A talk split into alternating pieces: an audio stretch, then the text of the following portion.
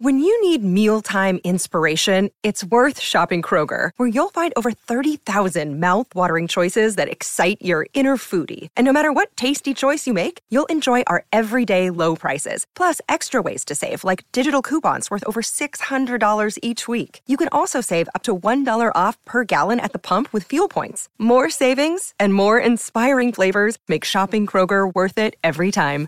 Kroger, fresh for everyone. Fuel restrictions apply.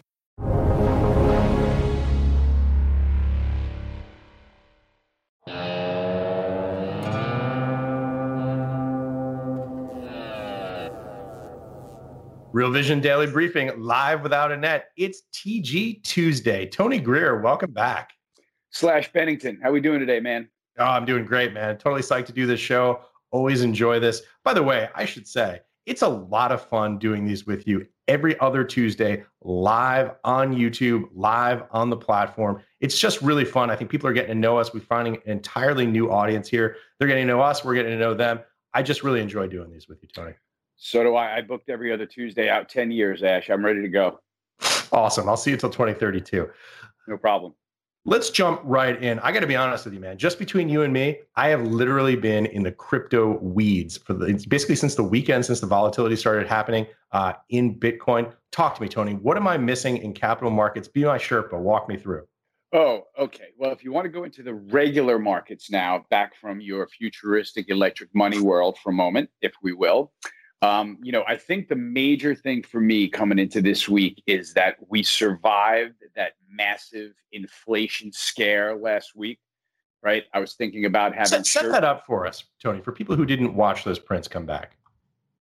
Yeah, so last week we got that big, um, you know, in headline inflation number where we got, you know, the scary number that we got a 0.9 percent month over month rise in ex food and energy CPI right? That 0.9% gain was the biggest month over month gain in CPI ex food and energy since 1981, right? So, what happened when that uh, headline number hits the tape now? This is the first headline, the whiff of real headline inflation that we're getting in the CPI data. So, what happens is you've got the market based inflation expectations start absolutely quivering right to the highs right? They see it on the tape, and now they have no choice but to have these large magnitude inflation anticipation moves. What, what did you see there, by the way, for people who don't follow these? Talk a little bit about what those moves are that respond. Yeah, so we've been watching very closely, Ash. Um, for example, the yield curve, twos, tens, fives, bonds, things like that. They've been progressively widening, trading higher, indicating that there's more economic um, economic strength, cyclical strength on the horizon, right? Potentially inflationary cyclical strength on the horizon. So when we finally got to this point of seeing headline inflation in the CPI data, those market based readings really flared up. So they went from sort of having slow, regular ascents to kind of spasming at the highs and carving new highs, right? But what happens in that situation when you've got the markets sort of breathing heavily due to the CPI number is you have the VIX explode, right? Everybody says, "Whoa! If this headline, if this headline inflation is going to be with us, eventually is going to bite into the consumer's pocket, and that could eventually be a weakening factor for the S and P." Consider right. right now, Ash, one of the top, you know, the top performing sector of the S and P 2021 is retail, right? So it's fair to be a little bit concerned if the consumer has a big bite coming out of his pocket now from inflationary forces, perhaps the retail investor or the retail buyer, excuse me, gets slowed down a little bit. So that's the thought process in the fear of the markets kind of curling over and having a very steep two day sell off, right? Right. So, what we've been observing for the entire bull market is that during this secular bull market, when we have steep sell offs with intense selling in equities, where the VIX perks up usually above 25, we have the tick index, which measures the intensity of selling, register extreme low prints, usually bigger than minus 1500 on the downside, right? That would be considered an extreme low tick index. Usually coincidental with the S&P knifing lower 10, 20, 30 handles at a clip, right? That's when everybody is indiscriminately hitting bids, right? Nobody's being cute. They're executing orders, right? Right. So what happened was we had this historical tick index number of minus 2069 that followed that inflation number, which means that everybody looked at the number, looked at the S&P and said sold, right? Essentially everybody said we're up here at the highs in equities, let's take some off the table and see what happens in the wake of this CPI number. Right. We have bonds sell off to their lows with yields perking right back to the highs, right? Inflationary signals. We have the dollar this week nosediving through a really important trend line for my purposes. The dollar index broke down through, I think it was 90 and a quarter or so, and proceeded even lower to an 89 handle now. So this weakness in the dollar is being brought about by the market expecting more inflation, obviously weakening the purchasing power of the dollar. And since then, we've seen strength in commodities, which is the trade that we've been preaching for a year now. And so that's kind of what's working its way through the tape this week, right? We had a pullback from the highs around 4250 or so in the S&P, pulled back about 150 points. We're last at 41 and a quarter, Ash, to get you up to speed in the uh, you know the real world capital markets. And it feels like to me that we're going to probably put that sell event from last week in the rearview mirror. Yeah. Right we're, we're still back in this we're still back in this dynamic where i wake up every morning and at the top of my leaderboard from overnight trading is two base metals and crude oil right or two base metals and corn or sometimes it's unleaded gas jet fuel and soybeans right so every day we've got like a new commodity reacting to you know the weaker dollar the inflationary forces of continued stimulus here in the us and so what i think is that the market got shaken up a little bit by headline inflation. The market took it in stride. A heavy two days of selling. We bounced off the 50-day moving average in the S&P, and it feels like we might be able to get back on the run again, especially if we're led again by natural resources. Now, there's a few flies in the ointment today, but broadly speaking, I think that's what's going on with the tape Ash. Yeah, you know, that's extremely well said. Unpacking that narrative, that's the TikTok going back to last week. Let me ask you this What are some of those moderating influences that you saw that made you less concerned about the CPI number? Great, great question, Ash. Well, you know, as soon as what was very interesting about the destruction during the CPI number was that there was no clear rotation, it was everything down the leading sectors of the market, right? Energy, home builders down. Um, some of the lagging sectors of the market, technology down, everything was across the board, yeah. right? So once that shotgun scatter what made its way through the markets and we got back to more orderly trading, what we saw already a few times, both last week and this week, is a repetition of that pattern where all the natural resources sectors are up at the top of the leaderboard and technology is at the bottom of the leaderboard back into what I call the reopening rotation. Yeah. Right. If you remember, we went from that lockdown rotation into the reopening rotation. And right. I feel like that's what we're seeing signs of today, where crude oil is getting back on its feet after a couple of negative headlines. We had a few inventory builds, et cetera, et cetera crude oil right back to the highs. You know, base metals back off their highs with the inflation number. Next thing you know, you know, they're right back to the highs. So it doesn't feel like the commodity buyers are done just yet. And I feel like that can get the tape sort of back on its feet. If you ask me, I think the S&P rally is going to stay intact after this episode. Yeah, it's so interesting to hear you talk about this rotation, the one that we saw obviously from uh, growth to value and then ping ponging back again. Thinking about the way the pros think about this within different classes in the equity market itself. It's a fascinating open topic.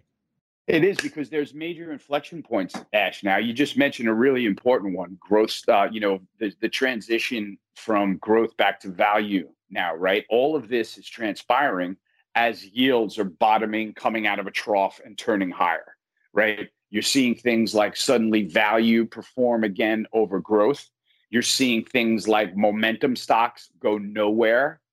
Momentum stocks, the ETF MTUM, tell me where you think it is on the year 2021. Just take a guess. Momentum stocks, Ash. Momentum, bro. I would guess, I would guess huge bounces. That's what I would guess. I guess it, I guess it's close to flat. I'm not looking. I'd guess close to flat, but it's doing this to get there. Right. It's flat on the year.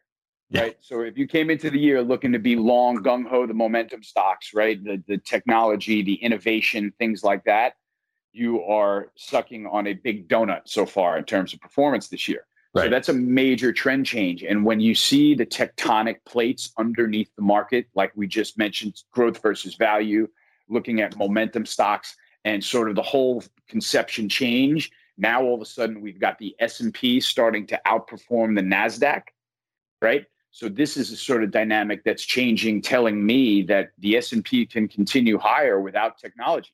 We can have technology flat. Like I go over these things all the time, Ash. Let's look at let's just go over this right now while we're while we're talking about yeah. annual performance, right? We've got essentially energy up out in the lead, right? XOP, OIH, XLE are all up north of 40% this year, right? In the lead, we've got retail, which is up 45%. Okay. Then we've got XME, industrial metals and mining, up 40%, home builders up 20%, banks up 26%, transports up 25%, right? This is the commodity trade saying it's on like Donkey Kong, right? Look at what's flat on the year to down. Software, right? We just went through a five year period where software right. was eating the world. Now all of a sudden it's down on the year. Cybersecurity, biotech, cloud storage down on the year. Man, if you Amazing. can't see the right, if you can't see the trend change going on in this equity market, you're holding the newspaper upside down. Amazing though to think about it that those are down on the year or flat momentum stocks. So interesting, you know, to think about this. And the point you made, so well said five years going into it. Looking, this is uh, something, if these are up massively over five year time horizon, it all depends on your time horizon. It all depends on how you're trading it. Such an important point, something that I think uh, investors across the board need to think about, right? Yeah, absolutely. And and the most the most important thing um, that I want to just continue to pound the table on is the most important thing investors have to think about is shaping their portfolio or making sure that their portfolio is starting to get more and more shaped for an inflationary atmosphere for the next five to 10 years. Because it feels like it's another one of those situations where before the dot com bubble burst, the Federal Reserve didn't see any signs of excess. Before the great financial crisis hit and the mortgage bubble burst, you know, um, Greenspan didn't see any signs of excesses there now we've got Jerome Powell calling this inflation, which the numbers of performance are blinding at this point in terms of where these commodities are on the year or off of the March lows. He's calling that transitory. It feels like we are headed for another massive central banking error. So I would like to just emphasize to my clients and readers, and that that's the way that I'm going with my portfolio. And read the Morning Navigator if you want to follow that path. You're a podcast listener, and this is a podcast ad. Reach great listeners like yourself with podcast advertising from Libsyn Ads. Choose from hundreds of top podcasts offering host endorsements, or run a reproduced ad like this one across thousands of shows to reach your target audience with Libsyn Ads. Go to libsynads.com now. That's L I B S Y N ads.com. yeah, well said. So much to say there, but two big questions come up for me. Uh, so, number one, uh, first, as you described the setup, what's the positioning, talking about the inflation trade. And number two, unpack a little bit. You're talking about the commodity price inflation. This is a story that you were on to, geez, uh, I guess back in uh, in 2020, we started talking about this, having this conversation. Uh, explain a little bit about the distinction between commodity price inflation and the kind of inflation that we saw in core, ex food and energy, CPI last week. Oh, that's a good one, Ash. So let, us address that one first, and then we'll we'll go back to your first question, which you may have I may ask you to repeat. If but, I remember it. Yeah, that's exactly. So let's keep going. We're live without a net here. So the commodity, um, the commodity performance has been blinding, right? We have seen since the Federal Reserve and Treasury have taken this stance of stimulus to fix the problems, right? What we've seen, broadly speaking, is a weakening dollar in very orderly fashion and exploding commodities in not very orderly fashion, right? If you see the grain markets, if you look at the metals markets, they are changing on cue to almost vertical trading. And they're really just, like we said, expressing that looking like the biggest economy in the G10 is looks like it's intentionally weakening its currency with all of the stimulus and all the borrowing that's taking place to get us out of this lockdown economically. So I think that that weight on the dollar is causing a massive, you know, we're starting to see this portfolio shift toward hard assets. You know, the tape doesn't lie every day, like we've been saying, with the hard commodities rallying and the tech stuff sort of lying at unchanged. This is the sec. These are the sectors that people have been long for a long time and need to rotate out of. Right. Most recently this week, you're seeing gold metals and mining break out. Right. The gold miners just broke their fifth, uh, excuse me, 200 day moving average to the upside. They broke out ahead of gold, which followed it through the 200 day moving average. These are the inflation trades that sort of sagged the early part of the year, coming back to life when headline inflation hits. So, the headline inflation, Ash, as you know, is really the government authorities trying to hide as much real inflation as they can. Notice that we don't really count, um, you know, healthcare costs and education costs in the CPI data.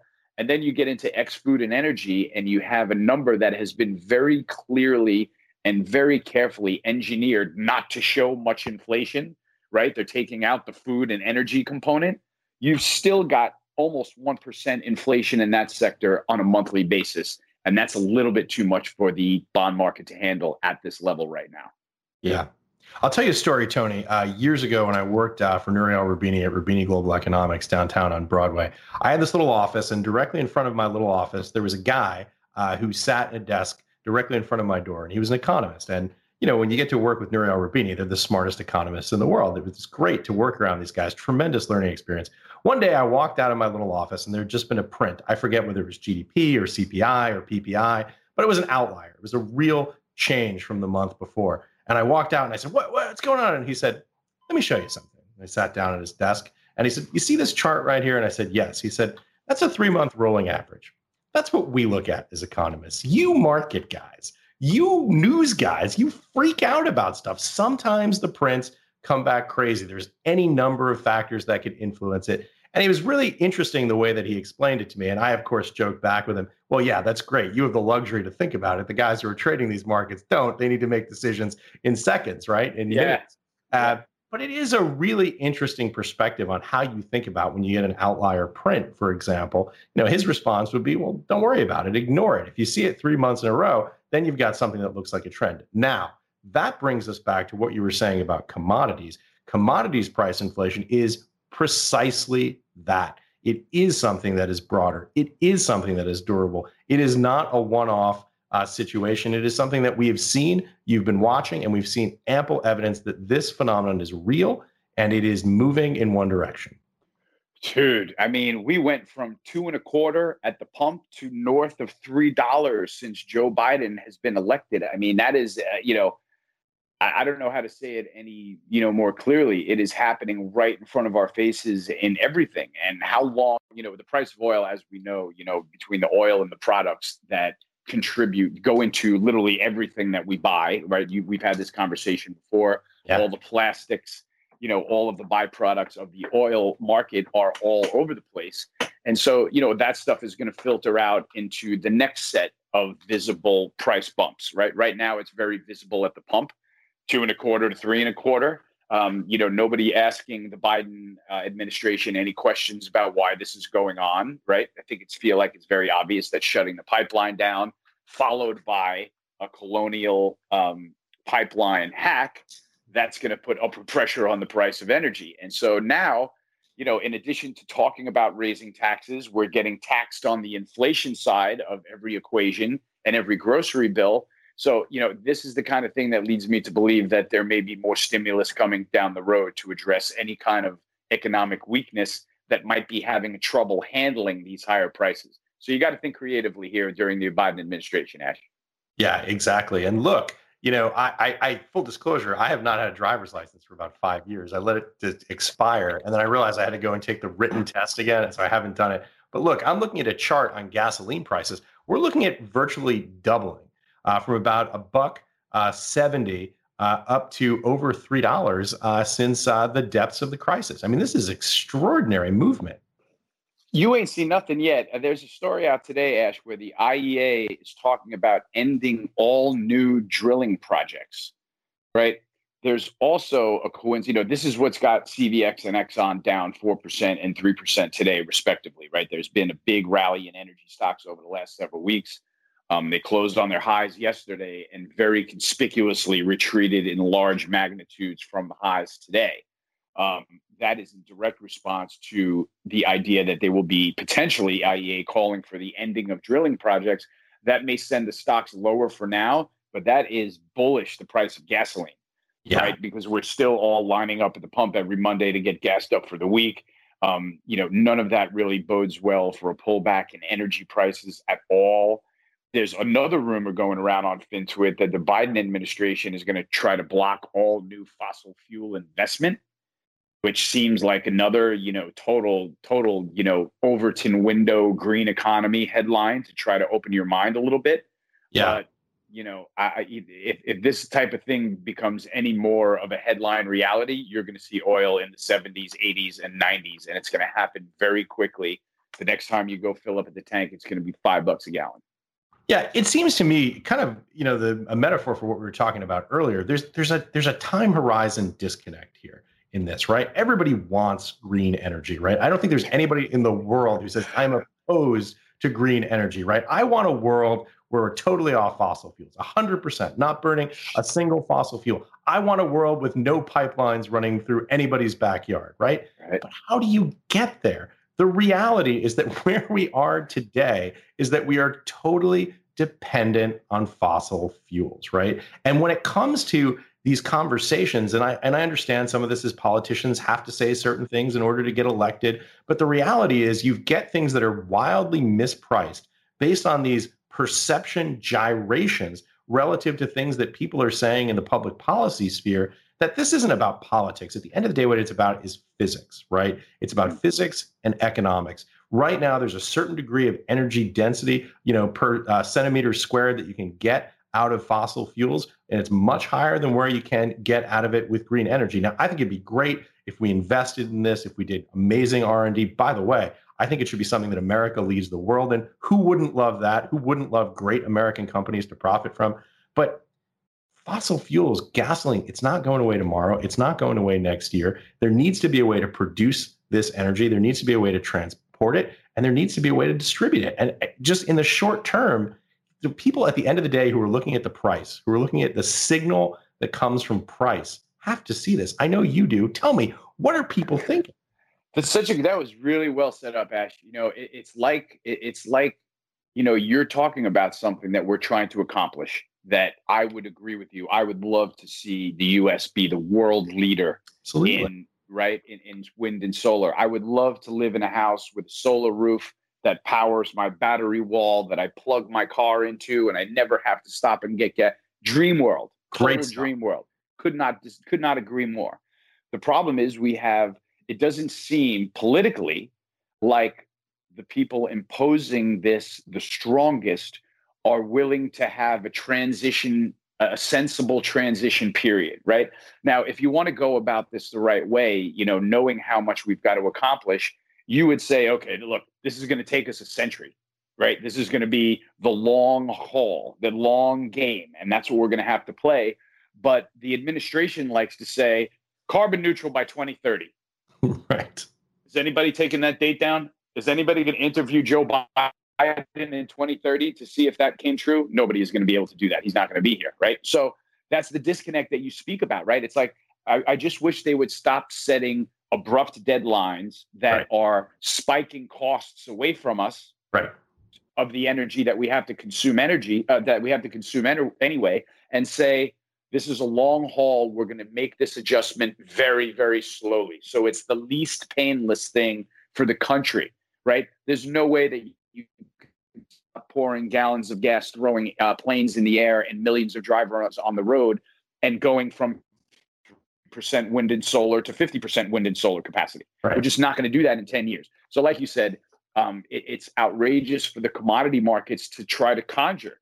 And I think that that's why you've got base metals literally trading almost parabolic, trying to get out ahead of all of the needs in in industrial metal we're going to need to build all the battery packs and the wind farms and everything that we're going to need to get the green economy going. So right. that's what you're, you're seeing is the economy, um, the commodity markets are definitely kind of spasming ahead of that, you know, massive demand drive. I mean, Ash, yeah. we're going into this green movement with copper at a bid an all-time high. Spreads are tight, supplies are limited, right? And and now we need a massive supply at a low cost. So the exact right. opposite thing is going on. And so that's why I feel like yeah. we need to sort of take our foot off of the gas, no pun intended, on the green energy movement, if if, uh, if I may. Well, you know, the thing about it is that if you think about American politicians of either party, right? I don't want to pick on anybody here. They're elected for two, four, and six year terms at the national level. When you think about what the other side of that supply and demand curve is the supply curve. And when you think about what it takes to actually extract energy from the ground, to pull copper out of the ground. This is decades long investment in infrastructure. You talk to someone at an energy company, uh, you talk to someone at an oil company, they're thinking in 10 year time horizons in terms of how they deploy capacity to extract.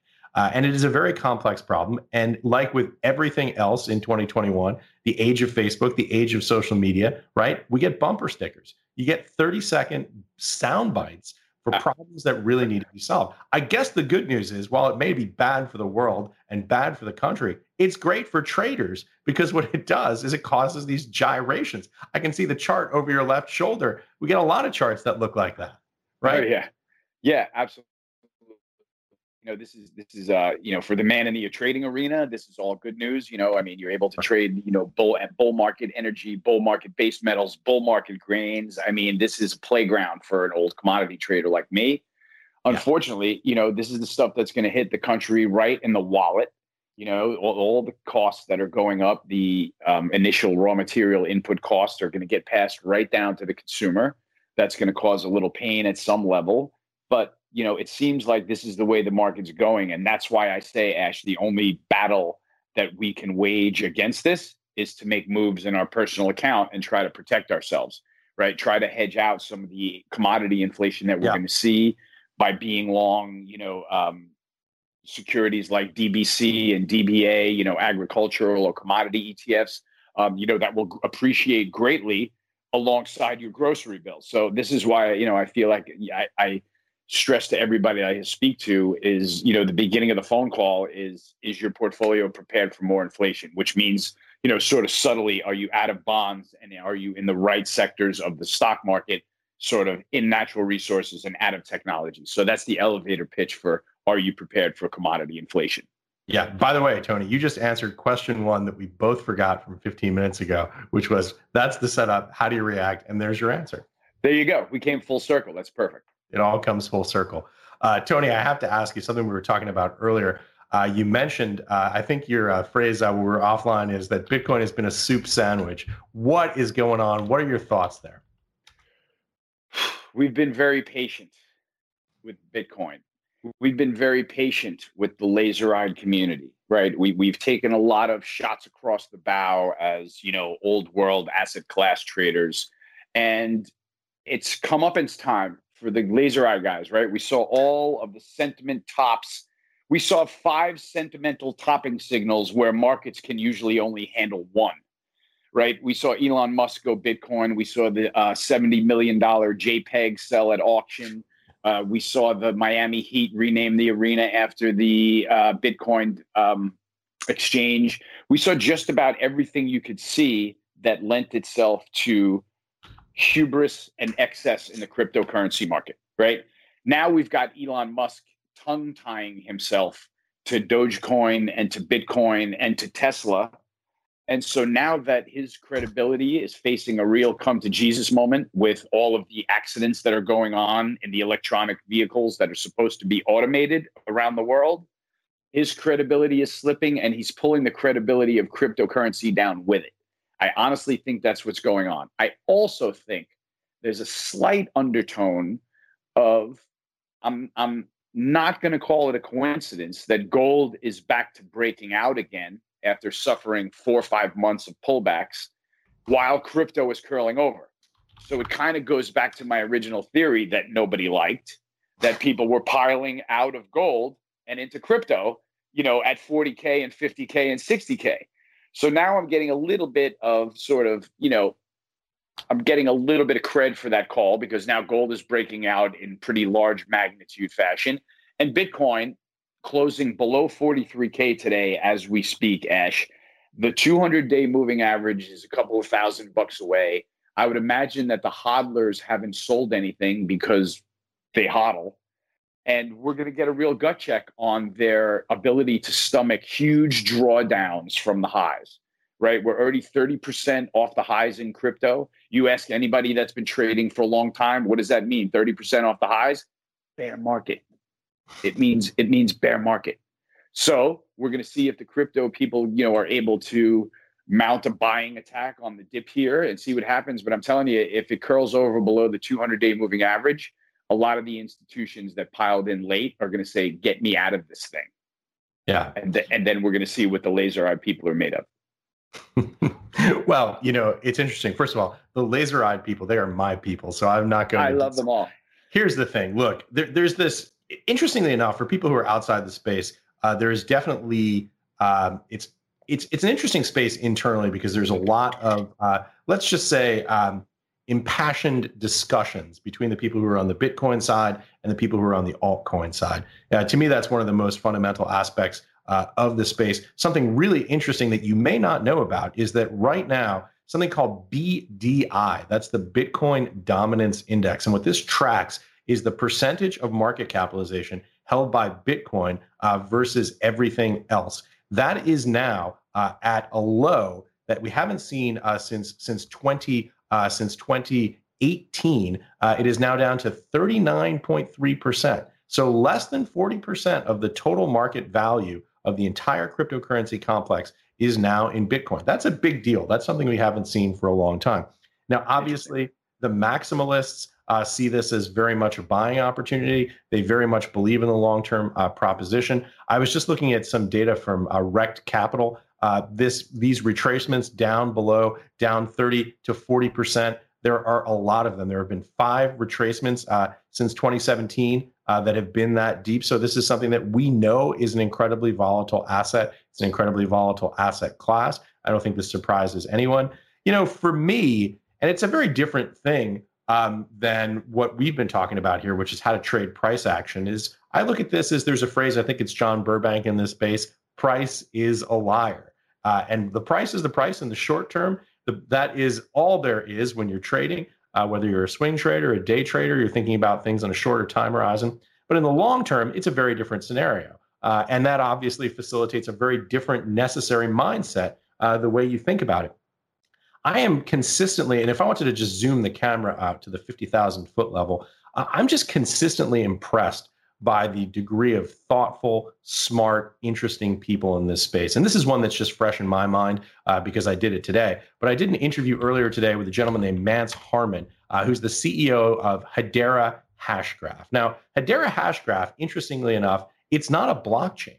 It's a technology that's very similar to blockchains. The superset, they call them DLTs, digital ledger technologies. It's a type of technology that's very similar to blockchain, but, but is different. This is a really smart guy. Uh, he ran the missile defense program for the US government at the Missile Defense Agency. Uh, his partner and co-founder is a uh, you know guy who also has deep ties to the military uh, and intelligence community. He was uh, the person who came up with hash graphs, this DLT type technology, a gentleman named Leemon Baird, a PhD mathematician, uh, computer programmer. These are really smart, thoughtful people. In this case, they've been doing this for, I think, about a decade. They've been working on this project in varying uh, permutations. They're not guys who just jumped into it because the, you know, somebody sold a $70 million uh, NFT. These are people who are very serious, who are very thoughtful, have long track records uh, in the military uh, establishment here in the United States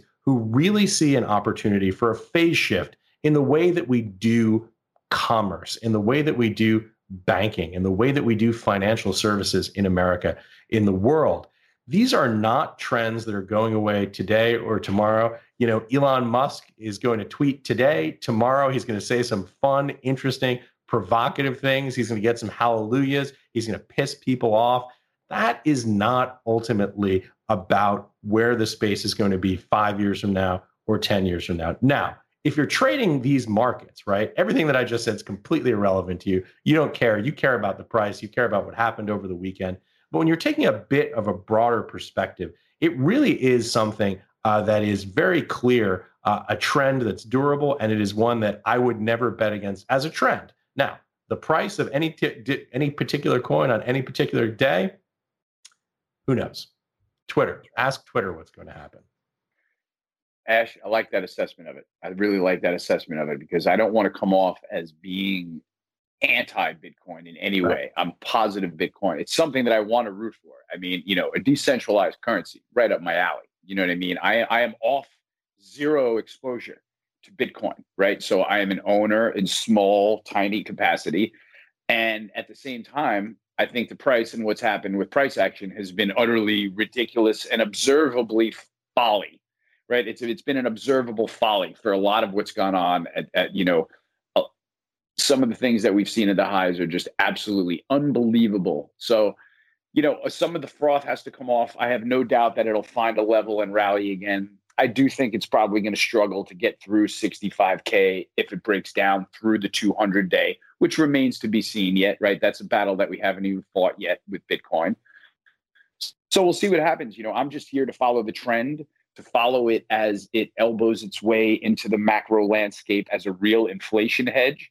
And, you know, like I've said to a lot of people in my Slack channel, you know, I don't want to be the one that gets caught bearish Bitcoin if the S&P continues to rotate like I think it's going to with natural resources in the lead and technology stocks selling off because I don't think that's necessarily a bearish scenario for Bitcoin at all. I think yeah. that's a bullish scenario for Bitcoin. So, you know, that's that's where I am on it, Ash. I play both sides of the coin. I like to piss off the laser eye guys because it's fun and they deserve it.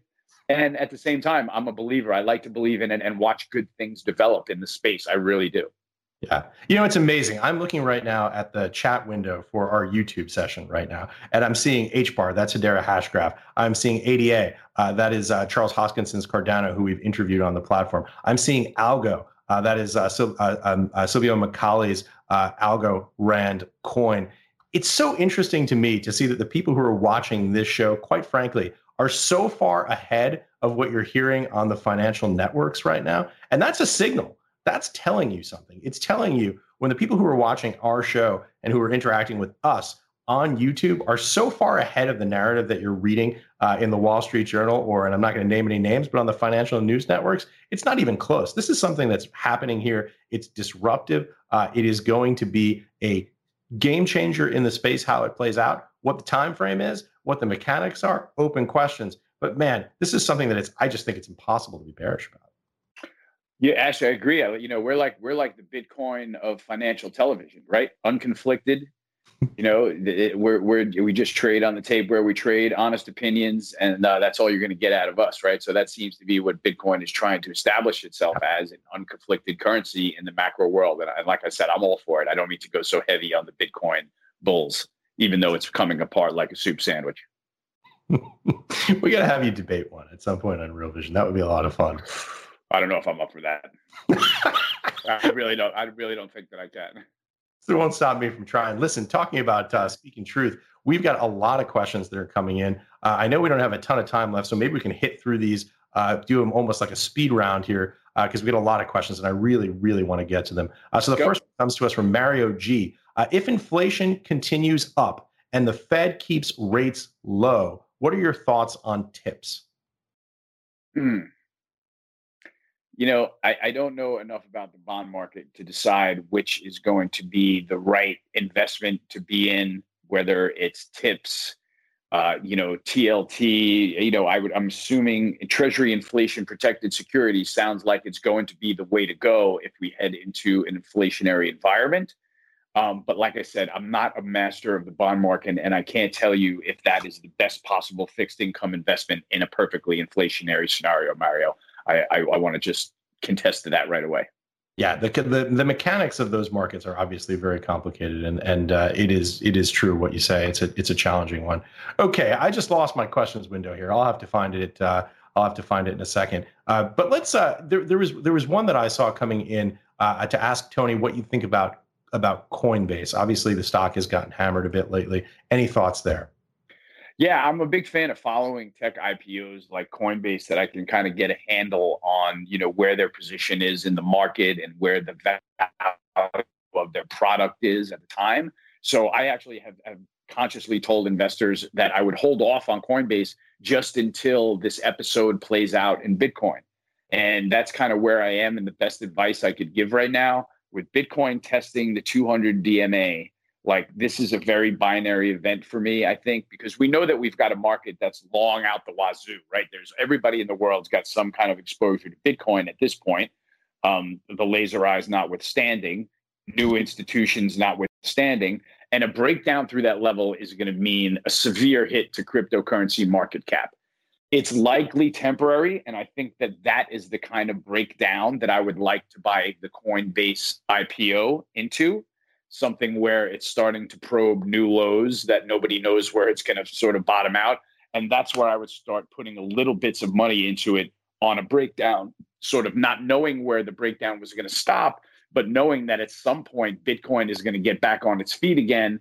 And you know there'll be periods of time in the future that are inflationary that we can count on Bitcoin probably trading, you know, higher and performing well. So Coinbase, I'm looking for a big dump in Bitcoin to put my first dollar in Coinbase. And the stock is absolutely on my radar. I hmm. haven't touched it yet, and I've been waving people off until we get this battle at the 200 day over.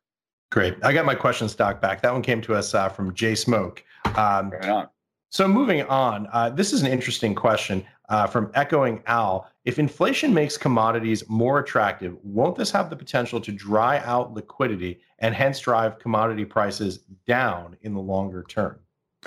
Um, I don't see any scenario where liquidity is pulled from financial markets in any kind of dry up scenario, right? I don't think, I, I, think the opposite of dry up when the Fed's balance sheet goes from four to 7.8 trillion. And I think the opposite of dry up when money supply is up 25% in a year, like last year, um, you know, when it usually grows single digit percents in a year.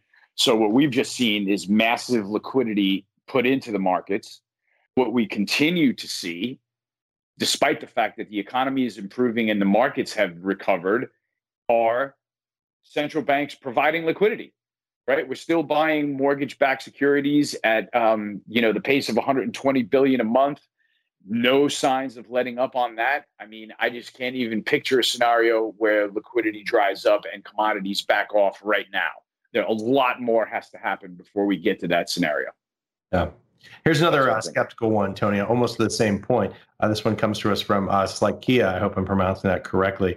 Uh, isn't the inflation trade uh, due for a pause? Does Tony care about mean reversion?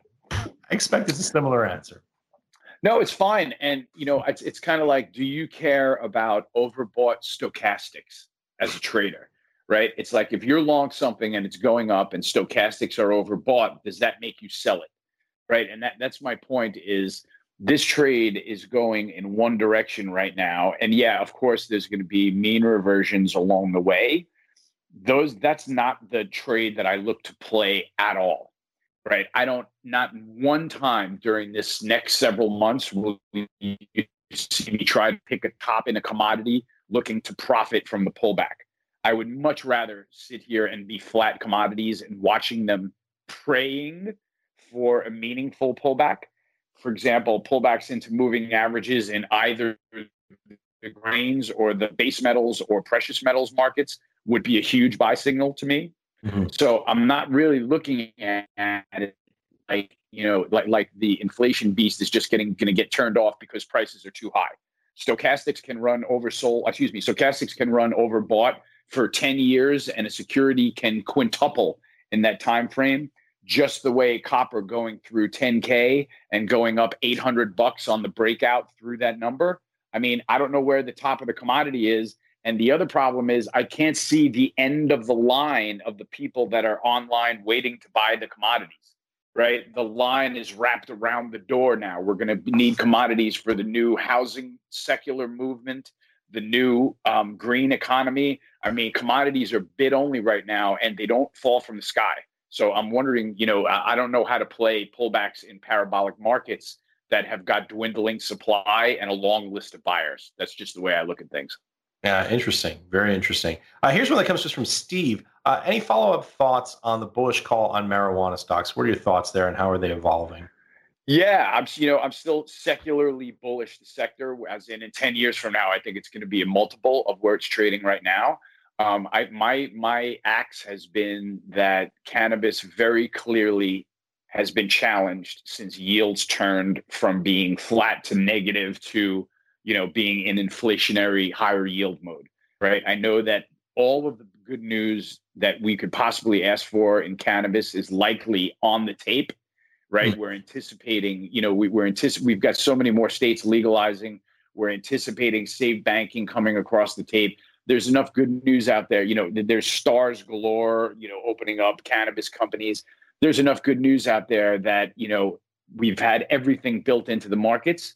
Then all of a sudden we have this yield rise as cannabis companies are getting their first look at legal capital so you know they were just calculating on getting free capital as as they you know progress into getting legal capital, and now they're talking about 1.75 percent over 10 years. Yields likely going higher. I think that that's sort of holding the momentum of cannabis back right now. So mm. until these companies start to outperform from an earnings perspective again, I think they're going to struggle in, in, a higher rate environment. Plus, there's a little bit of a nasty technical formation at the top of the MSOS chart, which is the US MSOs.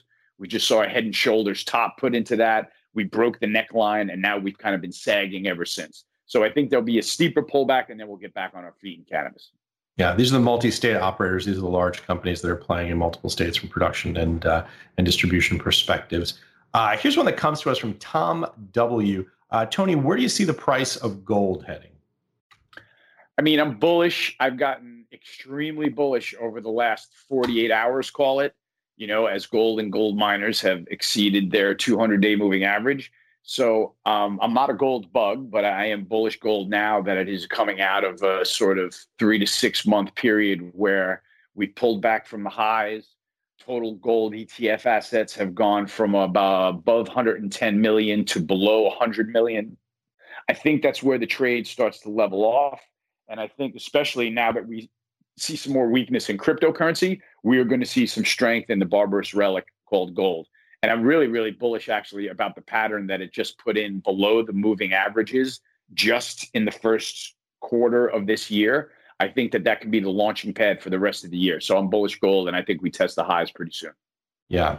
We're getting near to the end here in terms of time. This is absolutely blown by. There's a great question from David here that I know we're not going to get a chance to answer, but Tony, we got to put a put a pin in this one. It's great. The question from David is, and this is a longer term question, but I want to ask this in advance. What is Tony's bread and butter time frame for his trades? How does he allocate for his portfolios in terms of duration, uh, positions in trades, uh, and how do you time the trades? This is a great question. We'll have to do that maybe next week. Talk a little bit more. That guy should know that I have a trading apprentice program that he can call me up, Tony at TG Macro, and we can talk privately about it, or we can go over the two second quick and dirty here, Ash, whichever you like. Let's do the two second quick and dirty. Okay. The idea is my ideal time frame on the beginning of it is two days to two weeks on my trades. Right. When I get into something, I've got a reasonable risk reward. And it usually plays out where I get stopped out or the trade starts going my way over two days to two weeks. Now, the reality is when a trade works out really well, I'm a trailing stop loss guy. So I just keep bumping my stop loss closer to the markets. And that's how I stay in trades longer than two weeks. If it keeps going my way, I keep bumping up the stop. Eventually, the market curls over and takes me out for a profit. But that's the quick and dirty on the first half of that answer, Ash, if that's fair. Fantastic. And we'll do more of that in the future. Tony, as we get to the end here, we've covered a lot of topics. Final takeaways for the viewers. You know, I'm I'm I'm trying to see the equity markets and commodity markets get back into rally mode. I'm waiting for the dollar to have a nasty nosedive into new lows uh, for the year that'll eventually tick the dollar negative on the year. If you remember, the dollar ended last year on a dead ball low. So now we're just getting back to the dollar being unchanged and going negative. And I think that that's going to develop into one of the big stories of 2021 is how badly the dollar was damaged as Biden just lopped on trillion dollar stimulus plans. And so I'm watching for that to pan out and I'm watching for the commodity trade to get back on its feet. I think we survived a little bit of a scare on headline inflation number, But guess what? The next time the market sees headline inflation like that, it's not going to be as scared. So that's why I think the S&P can stay on this trajectory and I'm still bull market trading like a wild beast. Yeah, well said and well summarized. DXY now under 90 here today, 89 spots 79. Victory is ours, Ash. Tony, now I got to say something that I haven't said in a long time. I got to jump on the six train to get downtown and go out for dinner. Oh, what a dream. Back out yeah. to dinner. Beautiful night in New York City. Enjoy that, Ash. That's going to feel good. Getting back to life, right? Oh, man. Dreamy, dreamy. I wish I could join you. That sounds fantastic. Beautiful night for it, too. Always such a pleasure, Tony. This was a great one. Uh, and I'm glad we got to do it. Fantastic, Ash. I'll see you in two weeks. Absolutely. And thanks for watching, everyone. Thanks for your questions. Thanks for the participation. We'll see you soon.